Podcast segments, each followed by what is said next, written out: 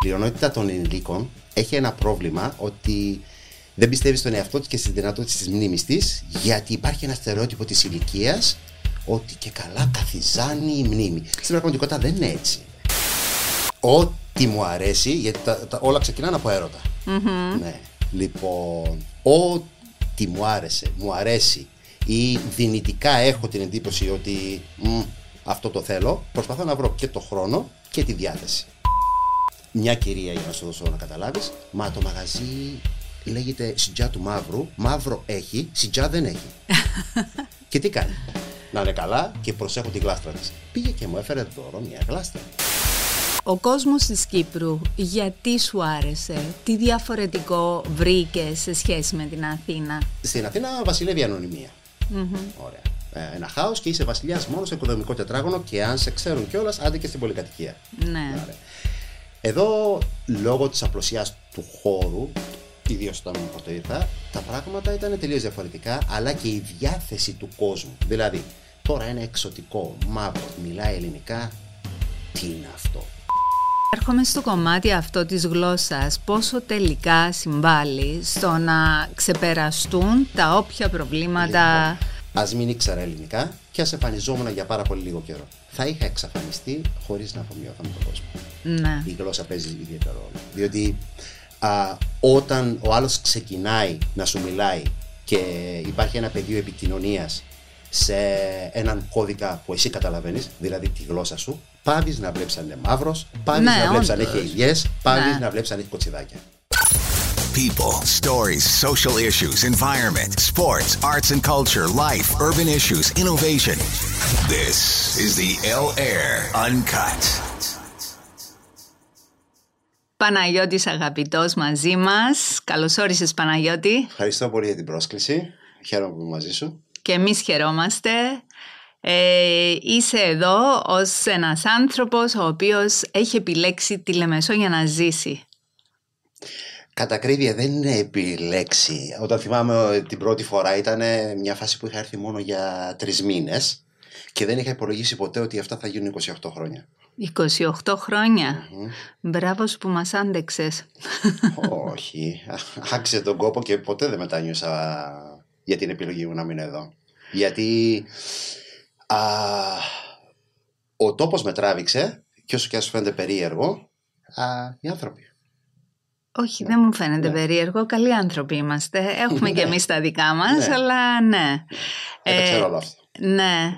Και από πού μας ήρθες? Από πού μας ήρθες? Κατά ακρίβεια ήρθα από την Αθήνα, αλλά νωρίτερα η ιστορία ξεκινάει από εκεί που γεννήθηκα. Γεννήθηκα στην Αιθιοπία, mm-hmm.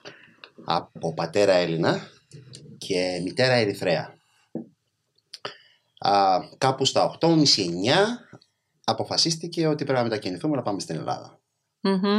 Και έκτοτε μέχρι τα 26 οι σπουδές, ο στρατός, τα σχολεία, όλα ολοκληρωθήκαν εκεί πέρα και μια μέρα εμφανίστηκα έτοιμος. Ωραία. Mm-hmm. Και τι σπούδασες? Την πρώτη φορά είχα κάνει μηχανολογικά για να κοροϊδέψω τον πατέρα μου, γιατί ο πατέρας μου ήταν λίγο αυστηρός με τα γράμματα. Τα αδέρφια σπουδάσανε, κάνανε το γνωστό παραμύθι. Μετά με δική μου επιλογή ιστορία. Αυτό κράτησε πολύ. Και μετά είπα να κάνω και ένα μεταπτυχιακό που είχε ιδιαίτερο ενδιαφέρον την εποχή εκείνη, πάνω στην εκπαίδευση ενηλίκων και εξ αποστάσεως εκπαίδευση, το οποίο πήγε αρκετά καλά, το ευχαριστήθηκα. Δεν τα έκανα τίποτα όλα αυτά, γιατί ήταν ένα προσωπικό στοίχημα, μια δική μου ευχαρίστηση. Εγώ τα πλήρωσα, όχι οι γονείς μου. Αυτά. Τα πλήρωσες δουλεύοντας εδώ στην Κύπρο? Πάντοτε. Ήμουνα στο χώρο της νύχτας, της εστίασης, αλλά πάντοτε λόγω αγάπης, όχι ακριβώς αγάπης, έρωτα των πραγμάτων και αυτοπιθαρχίας που δεν ξέρω πώς τη βρήκα, αλλά λειτουργήσε, γιατί ιδίως το δεύτερο στάδιο των σπουδών μου πήγε 5 και 3, 8 χρόνια. Mm.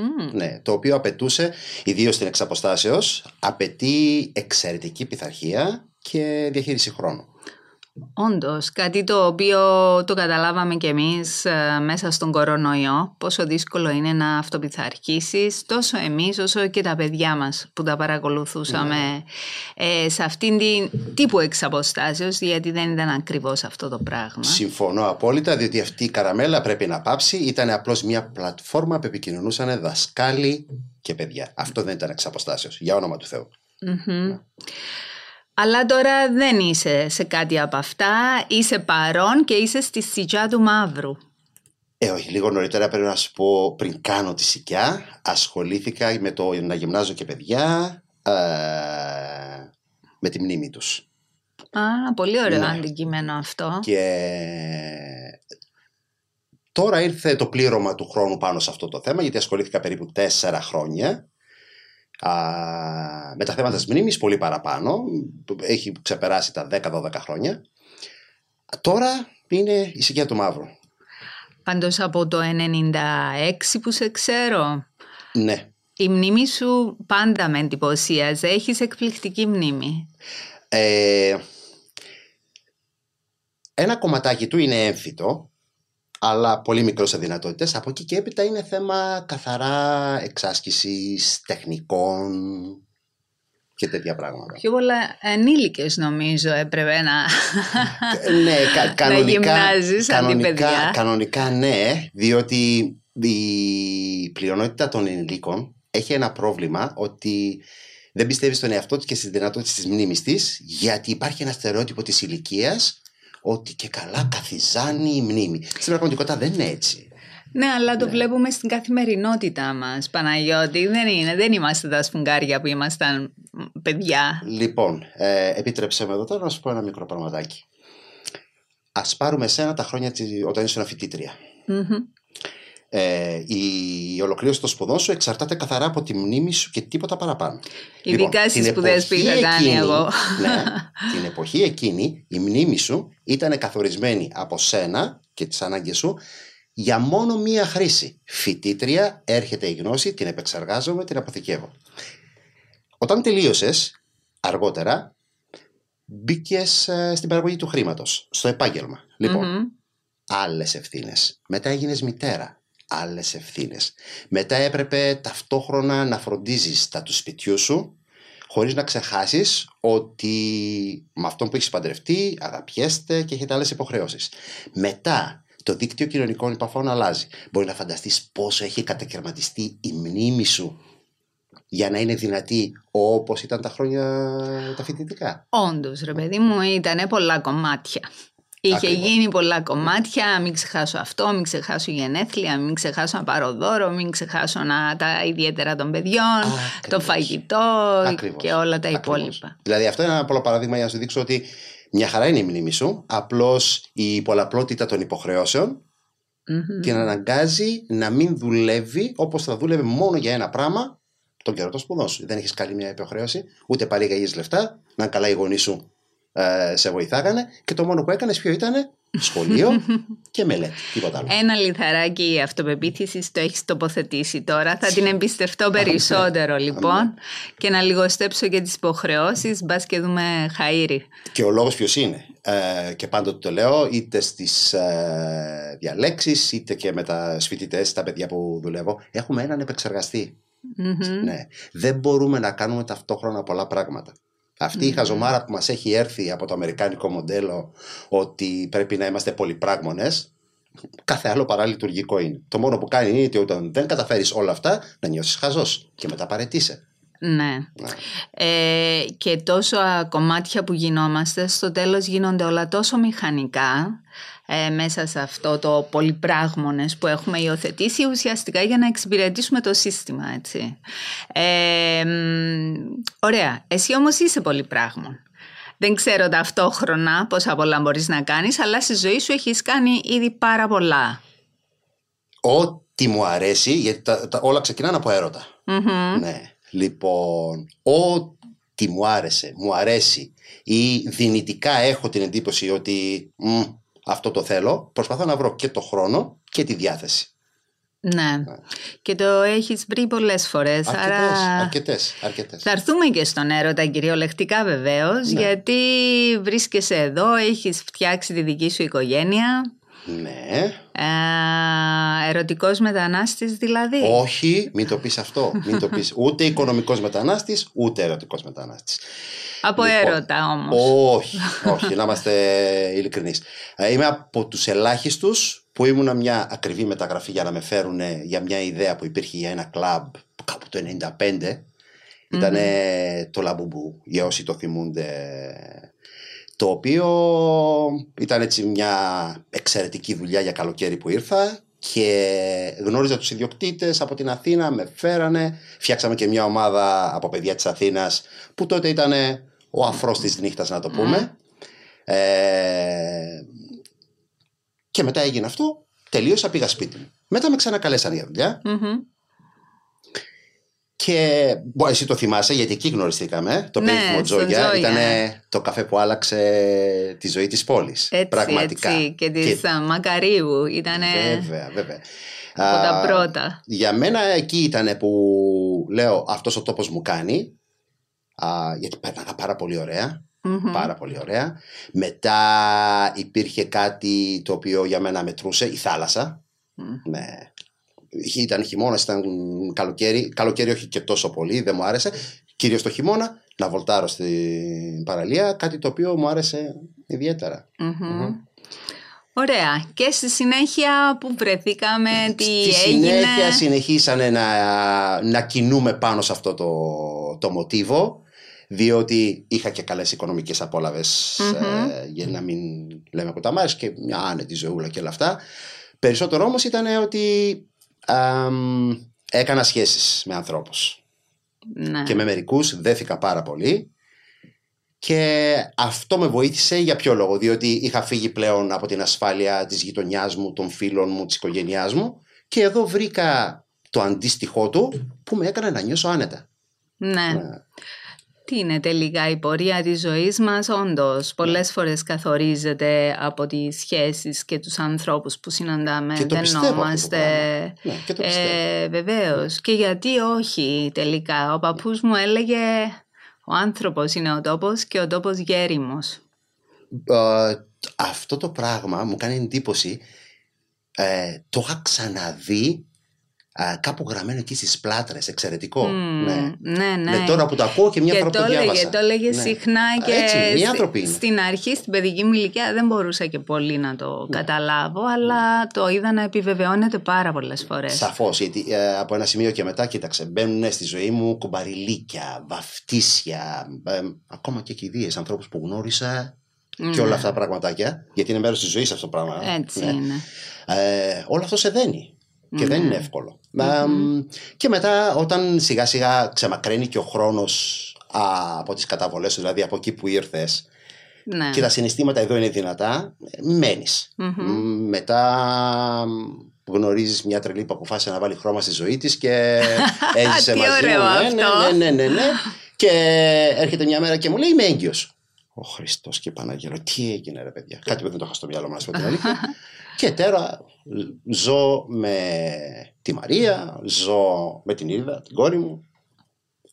Βασικά το σπίτι είναι όλο θηλυκά. Και η γάτα και το σκυλί, εντάξει, είναι όλο, είναι αυτό το πραγματάκι. Και είναι μια ευχάριστη εμπειρία, την απολαμβάνω ιδιαίτερα. Τέλεια. Αλλά δημιουργείς συνεχώς, σε είδαμε στις Platres, στη Συτζιά του Μαύρου. Ναι. Το όνομα είναι όντως, λέει πάρα πολλά. Θέλω να μου πεις για, για αυτό το βάφτισμα, ποιος το αποφάσισε, πώς το σκέφτηκες? Λοιπόν, τώρα οι περισσότεροι που με ρωτάνε, γιατί όποτε έρχεται ο κόσμος και με γνωρίζει, μου λένε, μα πώς σου ήρθε αυτή η ιδέα? Στην πραγματικότητα τι ήταν? Ότι μου άρεσε πάρα πολύ ως έκφραση, γιατί την άκουγα ιδίως στις γενιές, όταν ποτέ ήρθα στην Κύπρο, η Συτζιά του Μαύρου, είμαι η Συτζιά του Μαύρου. Ήταν φοβερό αυτό το πράγμα. Και την αγωγή αιμονικά και μου είναι. Λοιπόν, όταν συνέλαβα την ιδέα στις Platres για το μαγαζάκι, έπρεπε να σκεφτώ για πρώτη φορά έξω από οτιδήποτε γνωρίζω, και να είχε και κάποιους παραμέτρους. Πρώτον, Αφού θα κάνω επιχείρηση, μια επιχείρηση χρειάζεται διαφήμιση, διαφήμιση σημαίνει λεφτά, εγώ δεν θέλω να πληρώσω λεφτά. Είχα προηγούμενη επιχείρηση που πλήρωνα λεφτά, αλλά δεν μπορούσα να μετρήσω τη δύναμη της διαφήμισης. Οπότε σε αυτούς τους παραμέτρους ήταν και το όνομα. Κάτι που να το βλέπεις να γελάς, να είναι αξιομνημόνευτο και να δουλεύει μόνο του, όπως και έγινε. Οπότε σε κάποια φάση άργησα λίγο να σου πω την αλήθεια, γιατί στην αρχή στο τραπέζι έβαλα πραγματάκια και μετά λέω, μα 850.000 Κύπροι ξέρουν την έκφραση. Ναι. Συτζιά του Μαύρου. Την έχουν στο στόμα τους. Τώρα θα τη φάνε. Και, και ταυτίζονται κιόλας με το τι σημαίνει η Συτζιά του Μαύρου. Αλλά από την άλλη, είσαι κι εσύ, ο οποίος έρχονται και σε βλέπουν εκεί και σίγουρα τους πιάνει ένα γέλιο με το χιούμορ που διαθέτεις και την αυτοπεποίθηση κιόλας να διαφημίζεται το μέρος έτσι. Μόνο αυτοί το κάνουν, όχι εγώ. Αυτό που λες περί επαφής. Άσχετοι άνθρωποι, μια κυρία για να σου δώσω να καταλάβεις, μα το μαγαζί λέγεται Συτζιά του Μαύρου, μαύρο έχει, σιτζιά δεν έχει. Και τι κάνει? Να είναι καλά και προσέχω τη γλάστρα της. Πήγε και μου έφερε δώρο μια γλάστρα. Τέλειο. Με σιτζιά, τέλειο. Η άλλη μπαίνει μέσα, δεν με ήξερε, αλλά υπήρχε ένας αέρας έτσι. Ναι. Πολύ ωραίος αεράτος. Να σου πω, εγώ είμαι η Συτζιά του Μαύρου, ήταν δίπλα ο άντρας της. Εγώ είμαι η Συτζιά του Μαύρου. Θα μου δώσει μια παιδιά να την πάρω σπίτι μου. Ναι. Και άλλα πολλά. Είναι φοβερά. Αυτό το πράγμα έκανε. Λειτουργήσε. Ναι, αν λειτουργήσε και εμένα με ικανοποιεί πάρα πολύ. Φαντάσου, την πρώτη χρονιά που άνοιξα, έρχεται μια κυρία. Έτσι, κυριούλα, βάλτε και λίγο παραπάνω. Μεγάλης ηλικίας. Μπαίνει μέσα, γνωριζόμασταν. Εσύ είσαι Συτζιά του Μαύρου? Της λέω, αυτοπροσώπος. Πρόσεχε, μου λέει, σε βρήκα στο Ιντερνετ και ήρθα από το παραλίμνη. Μη με απογοητεύσεις. Της λέω, μη φοβάσαι. Εντάξει, και πιάσαμε. Ναι. Αυτό βοηθάει πάρα πολύ. Ναι. Και γι' αυτό πάμε και στην Συτζιά του Μαύρου 2 τώρα. Ναι. Λοιπόν, πάλι ήταν μια πολύ καλή ευκαιρία, ένα κάλεσμα ενός φίλου να συνεργαστούμε σε έναν χώρο που τον αναμορφώνουμε πάλι. Στο κέντρο της πόλης είναι. Εδώ, Λεμεσό. Ναι. Και συνεχίζουμε με την ίδια ιδέα. Μ' αρέσει πάρα πολύ που γίνεται. Και εδώ πάλι μπαίνει ο έρωτας, διότι στην περιοχή που το ανοίγουμε, από τότε που ήρθα εδώ, μου άρεσε πάρα πολύ η ερημοτομία, τα διατηρητέα και όλα αυτά. Πού ακριβώς είναι? Που είναι η ΔΕΗ, η Αγία Νάπα, η Εκκλησία, απέναντί της, όπως πας στη Μητέλα για το πέραμα πλέον. Πρώην πέραμα. Εκεί στον δρόμο. Ναι. Το οποίο τα κτίρια του είναι το κάτι άλλο, η κοινωνική εμπειρία. Είναι από τους πιο ωραίους δρόμους της Λεμεσού. Πραγματικά είναι. Και δεν θα μπορούσε να τοποθετηθεί αλλού εκτός από εκεί. Ναι. Και μου αρέσει πολύ αυτό. Αλλά θα πάρεις και μια σιτζιά στη γλάστρα. Όχι, για ποιο λόγο? Διότι πρόσφατα ένας γείτονας μου έδειξε απέναντι μία από τις μεγαλύτερες σικές που υπάρχουν στην Κύπρο, στο πάρκι. Ναι. Οπότε θα το εκμεταλλευτώ και αυτό. Ναι, ωραία, τέλεια. Και τι άλλο έχεις στο πανέρι σου? Σε σχέση με τη... Γενικά, με τη ζωή. Τη ζωή. Τώρα τα μαθήματα της μνήμης και όλα αυτά για αυτόν τον χρόνο θα σταματήσουν. Τον επόμενο χρόνο, επειδή πρέπει να είμαι στη Λεμεσό, γιατί αυτό είναι... Δεν θέλω να είναι απρόσωπο. Ναι. Δεν είναι κάποιο brand που έρχεται από το εξωτερικό. Θα είσαι όμως λίγο Λεμεσό, λίγο Πλάτρες. Οπωσδήποτε, γιατί και εκεί πάνω έχουμε σχέσεις. Σε περίπτωση που εξαφανιστώ θα μας κυνηγήσουν, το ξέρω. Ναι, είναι σίγουρο. Για να σου πω, όταν πρώτα αποφάσισα και ότι θα κάνω και ένα δεύτερο, ξέρεις πώς ήρθανε και μου είπανε, μα να φύγεις που δαμέ? Λέω, όχι, δεν υπάρχει περίπτωση. Η άλλη με απείλησε και μου λέει, κανόνισε. Έχεις και παιδί. Και ξέρει και τη γυναίκα μου, ξέρει και την κόρη μου και αγαπάει πολύ. Ναι. Ωραία. Λοιπόν, εδώ τώρα θέλω να έρθουμε λίγο στη σχέση σου με τη Λέμεσο. Γιατί καταλαβαίνω ότι δεν είσαι με τα μέρη όπου δημιουργείς. Όπως έγινε και στις Πλάτρες, έτσι και με τη Λέμεσο. Έχεις μετανιώσει ποτέ που την επέλεξες για χώρα πόλη διαμονής σου? Όχι. Καθόλου. Και θα σου πω ένα πράγμα. Είναι λίγο σκληρό βέβαια, γιατί το βλέπεις από τη σκληρή πλευρά των πραγμάτων. Το 2009-2011 ήρθαν πάρα πολλά παιδιά από την Ελλάδα. Mm-hmm. Το νούμερο ήταν τρελό, έτσι. Μιλάμε για 30 με 32.000 ψυχές παγκύπρια. Το οποίο ήταν ένα κομμάτι που έφυγε από την δίνει η οικονομική κατάσταση της χώρας, τέλος πάντων. Ναι. Και τότε είπα πόσο ευλογημένος ήμουνα που πολύ νωρίτερα έφυγα. Εκτός από αγαπητός και ευλογημένος. Ναι, τύχη μεγάλη, πραγματικά τύχη μεγάλη. Έτσι. Διότι το επάγγελμα που έκανα, αν το έκανα στην Αθήνα, είχε αυστηρή ημερομηνία λήξης. Mm-hmm. Ενώ εδώ είχε μια διαχρονικότητα, με βοήθησαν και οι συνθήκες. Και άργησα να φύγω από το κομμάτι αυτό. Μεταξύ μας με λείψε λιγουλάκι, γιατί η επαφή που είχα με τον κόσμο ήταν αυτή που με κρατούσε κιόλας. Κόπηκε, αλλά προσαρμοστήκα στα νέα δεδομένα, γιατί μετά προέκυψε και η οικογένεια που έδωσε άλλες χαρές. Ναι. Σίγουρα. Ναι. Αθήνα πηγαίνεις? Τον πρώτο καιρό πολύ συχνά. Όσο περνάει ο καιρός γίνεται λίγο ακριβοθόρητη η Αθήνα. Ίσως αυτό να σου λείπει και λιγότερο πια. Να σου πω, τώρα αυτή τη στιγμή το επίκεντρο είναι η οικογένειά μου. Mm-hmm. Έτσι. Ζω με έναν υπέροχο άνθρωπο, μεγαλώνουμε έναν νεαρό πολεμιστή για την ακρίβεια, όπου συμβαίνουν κάθε μέρα πράγματα και η έγνοια είναι εκεί. Δεν είναι το πρώτο πράγμα, τα παιδιά, να μην ακούσουμε αυτή τη χαζομάρα. Όχι, έχουμε και ζωή κανονική, αλλά βασική προτεραιότητα είναι το παιδί. Ναι. Το οποίο χρειάζεται να αφιερώνεις χρόνο. Διότι το να του κάνεις ένα καλό φαγητό και να τον ντύσεις δεν είναι τίποτα. Πρέπει να του μιλάς. Ναι.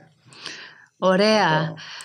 Πες μας λίγο, έτσι, ο κόσμος της Κύπρου, γιατί σου άρεσε, τι διαφορετικό βρήκες σε σχέση με την Αθήνα? Εδώ θα σου πω κάτι πολύ φοβερό, διαφορετικό. Στην Αθήνα βασιλεύει η ανωνυμία. Ωραία. Ένα χάος και είσαι βασιλιάς μόνο σε οικοδομικό τετράγωνο και αν σε ξέρουν κιόλας, άντε και στην πολυκατοικία. Ναι. Άρα. Εδώ, λόγω της απλωσιάς του χώρου, ιδίως όταν πρώτο ήρθα, τα πράγματα ήταν τελείως διαφορετικά, αλλά και η διάθεση του κόσμου. Δηλαδή, τώρα ένα εξωτικό μαύρος μιλάει ελληνικά, τι είναι αυτό? Έτσι. Λοιπόν... Έχουμε τη φήμη πάντως ότι είμαστε αρκετά ρατσιστές. Το βιώσες ποτέ? Όχι, σχεδόν καθόλου. Σχεδόν καθόλου, διότι δεν μπήκα σε αυτή τη βάσανο ή δεν ήρθα σε κάποιον ο οποίος κάτι φιλετικά ήθελα να μου αποδείξει. Στην πραγματικότητα και ενστικτωδώς το γνωρίζω αυτό, όταν απέναντί μου έχω κάποιον ο οποίος ξεκινάει τη συζήτηση με βιολογικούς παραμέτρους, ακριβώς σε εκείνο το σημείο είναι που εγώ φεύγω, γιατί δεν έχουμε να πούμε απολύτως τίποτα. Ναι. Και έχεις απολύτως δίκαιο. Αλλά από εκεί και έπειτα τι μετράω? Μετράω το περιβάλλον μου. Ναι. Έτσι, τους φίλους, τους ανθρώπους, τους φίλους και τις μαμάδες τους και τους μπαμπάδες τους. Έτσι.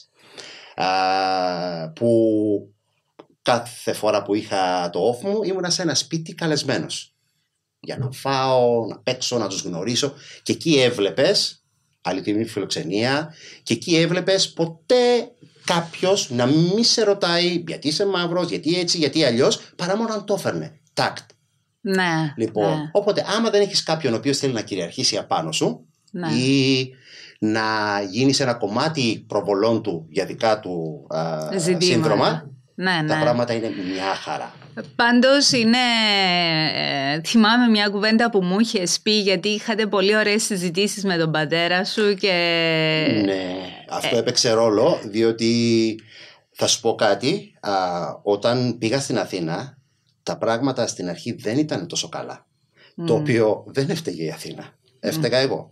Ναι, μεν στην Αφρική ήμουν σε σόκλη στο ελληνικό σχολείο, όπου υπήρχαν τα ελληνόπουλα...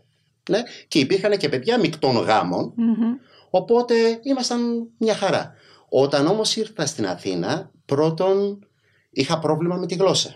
Όσο και ας φαίνεται περίεργο. Για ποιο λόγο? Διότι τα ελληνόπουλα μιλάγανε πολύ πιο γρήγορα από μένα. Μετά τα ξεπέρασα, μην ανησυχείς.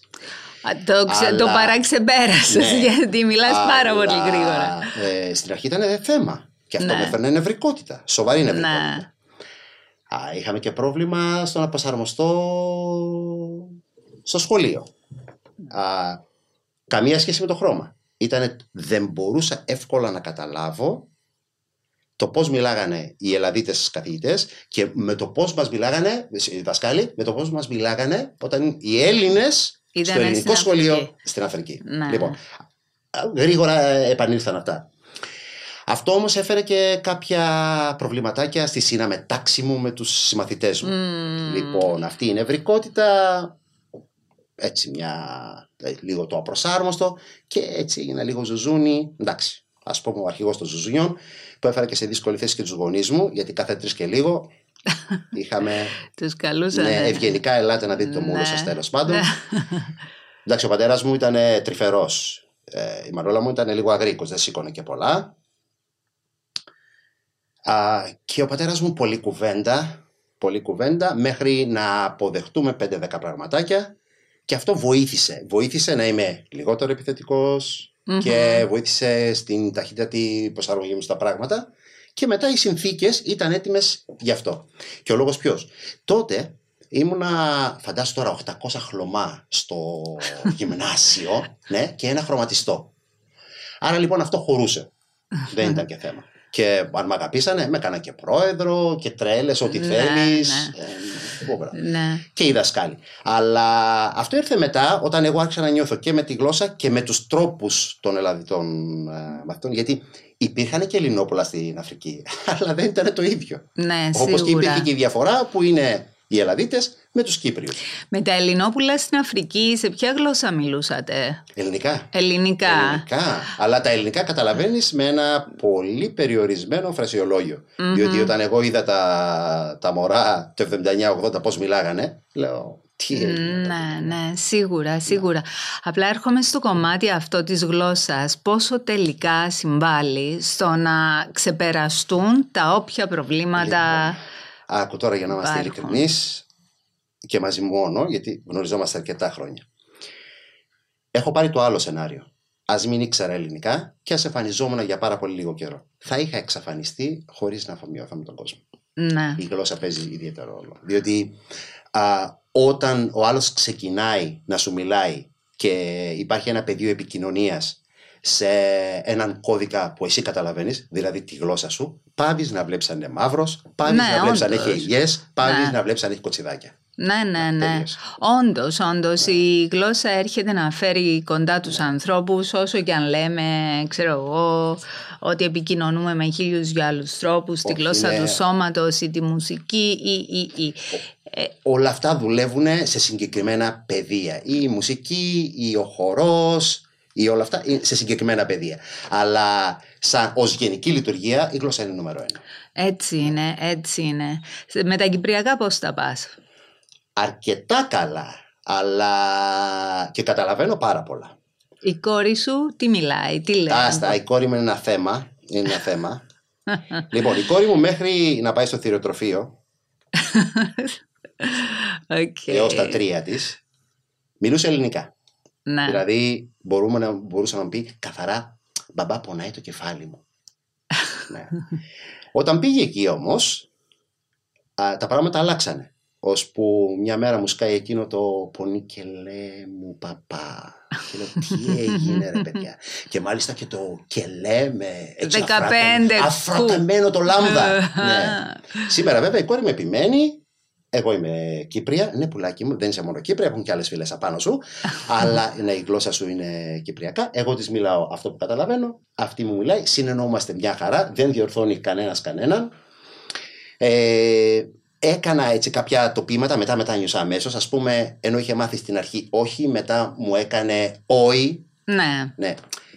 Εντάξει, καταλαβαίνω τη σύνθλιψη που παθαίνει το σύμφωνο στα δύο φωνήεντα, ότι είναι πιο εύκολο και είναι κυπριακή διάλεκτος, αλλά μετά λέω άστινα την κοπέλα να λέει ό,τι θέλει, γιατί έτσι είναι η γλώσσα της. Εδώ γεννήθηκε, εδώ είναι οι άνθρωποι της. Εκτός από αυτό, η γλώσσα, όπως το είχες πει και εσύ προηγουμένως, είναι ένα μεγάλο κομμάτι της αφομοίωσης, της πορείας της αφομοίωσης. Επομένως, ας το παιδί να αφομοιώνεται με τους γύρω της, να επικοινωνεί, να εκφράζεται, γιατί το σημαντικό είναι κανείς να εκφράζεται. Τι μου δίνεις τώρα ως ευκαιρία να πω από αυτά τα περίεργα? Υπάρχουν πολλοί εδώ στην Κύπρο, οι οποίοι προσπαθούν να απολεπιστούν, ας το πούμε, από την κυπριακή διάλεκτο. Αυτό είναι ένα έγκλημα μεγάλο, διότι η ντοπιολαλιά ουσιαστικά είναι κομμάτι ταυτοτικό. Έτσι, άμα και είναι αυτό και πλούτος. Το εξωστρακίσεις από πάνω σου, τελικά ναι. πια είσαι. Λοιπόν, να σου πω δύο ιστορίες μικρούλες. Η μία ήταν μια αγαπημένη φίλη, όταν το μωρό της, βρέφος, του μιλούσε αγγλικά. Είχε ευχέρεια στα αγγλικά και ήταν εκείνο το φοβερό, ήταν βρέφος στο κουτί το μωρό και λέει «Sweetheart, this is Παναγιώτης, mommy's friend». Τέλος πάντων, δεν θέλω να σου πω τι της είπα, γιατί είχα αυτό. Μετά πηγαίνω πολύ καιρό μετά σε ένα σπίτι. Ήταν η γιορτή Πάσχα και ήταν δύο οικογένειες. Εγώ ήμουν καλεσμένος από τη μία οικογένεια, πολύ αγαπημένη οικογένεια. Προστάτες μου, μπορώ να σου πω, αιτίες που έμεινα εδώ, διότι η σταυρούλα μου ήταν η υιοθετημένη μου μάνα, φίλη που καθάριζε για μένα. Δεν με ήξερε πριν, γνωριστήκαμε εδώ, είμαστε μέχρι σήμερα. Οπότε ξαφνικά ακούω από την άλλη οικογένεια, η κόρη μιας μαμάς μίλησε κυπριακά και η μαμά αγρίεψε γιατί μίλησε κυπριακά η κόρη της. Ναι, στεναχωρήθηκα πάρα πολύ. Και δεν ήθελα να επέμβω γιατί ήμουν φιλοξενούμενος, αλλά αν ήμουν αλλού σίγουρα θα της είχα επιτεθεί. Ναι. Δηλαδή, τι πας κάνει. Εντάξει, έχεις εσύ το πρόβλημά σου, μη μιλάει. Ναι. Μα εσύ να μην μιλάς. Το μωρό εδώ πάει σχολείο. Κάνει παρέα με Κύπριος. Αυτό το πράγμα είναι. Ναι, όντως. Εντάξει, και η Αγγλική, ξέρεις τώρα, δεν μας έχει ζήσει τους Κύπριους. Πόσο εύκολο το έχουμε να πετάμε τις εκφράσεις αυτές, κάτι που δεν συνηθίζεται στην Ελλάδα, ευτυχώς. Να σου πω ένα πράγμα. Τα τελευταία χρόνια, ξέρεις τι έχει γίνει, η Αγγλική έχει αρχίσει και μπαίνει. Ναι. Υπάρχουν πάρα πολλά πραγματάκια. Μιλάμε τώρα για τη Δημόδη, ιδίως και στη συναμετάξη των περισσότερων, χρησιμοποιείται μια έτσι πάρα πολύ φτωχή γλώσσα. Αν συνεννοούνται, μια χαρά είναι τα πράγματα, έτσι. Κανένα θέμα που συνεννοούνται, να σου πω την αλήθεια. Ναι, οπότε μην πάμε τώρα να βάλουμε νέες λέξεις ή εμπλουτίστε το. Ναι. Αν τώρα, όμως, η γλώσσα έχει μια φυσικότητα, είναι κάτι ζωντανό, δεν είναι κάτι στο μουσείο. Έτσι. Επομένως, εξελίσσεται συνεχώς. Οι γλωσσολόγοι του μέλλοντος θα έρθουν και θα πούν ότι από εκείνη την περίοδο μέχρι εκείνη την περίοδο είχαν παρισπρίσει τόσες λέξεις. Είναι ανάλογα και με την ηλικία. Ναι, όντως. Και τι ερεθίσματα παίρνεις, τι μουσική ακούς. Μεγαλώνεις, πας περισσότερο, γιατί έχεις να πεις περισσότερα πράγματα. Πρέπει να αποδείξεις ότι έχεις δομημένο λόγο. Ο δομημένος λόγος, αν δεν έχει όχημα μια γλώσσα, δεν έκανε τίποτα. Ναι. Παναγιώτη μου, εγώ θα σε ευχαριστήσω πάρα πολύ που ήσουν σήμερα μαζί μας. Έχουμε 1000 άλλα δύο πράγματα να πούμε. Ο χρόνος μας είναι περιορισμένος και θα πας να πάρεις και το παιδί από το σχολείο, κάτι που κάνεις κάθε μέρα. Εγώ τι να πω, ευχαριστώ πολύ που με φιλοξενήσεις στον τόπο σου, που σε είδα, καλά. Γιατί κάποια χρόνια είχαμε χαθεί, η αλήθεια να λέγεται. Τίποτα άλλο, ευχαριστώ. Εμείς ευχαριστούμε και με την πρώτη ευκαιρία θα έρθουμε στη Συτζιά του Μαύρου όταν θα είσαι έτοιμος. Με χαρά μεγάλη, κοντεύει. Ωραία, θα το περιμένουμε με ανυπομονησία. Έγινε. Να είσαι καλά. This is the L Air Uncut.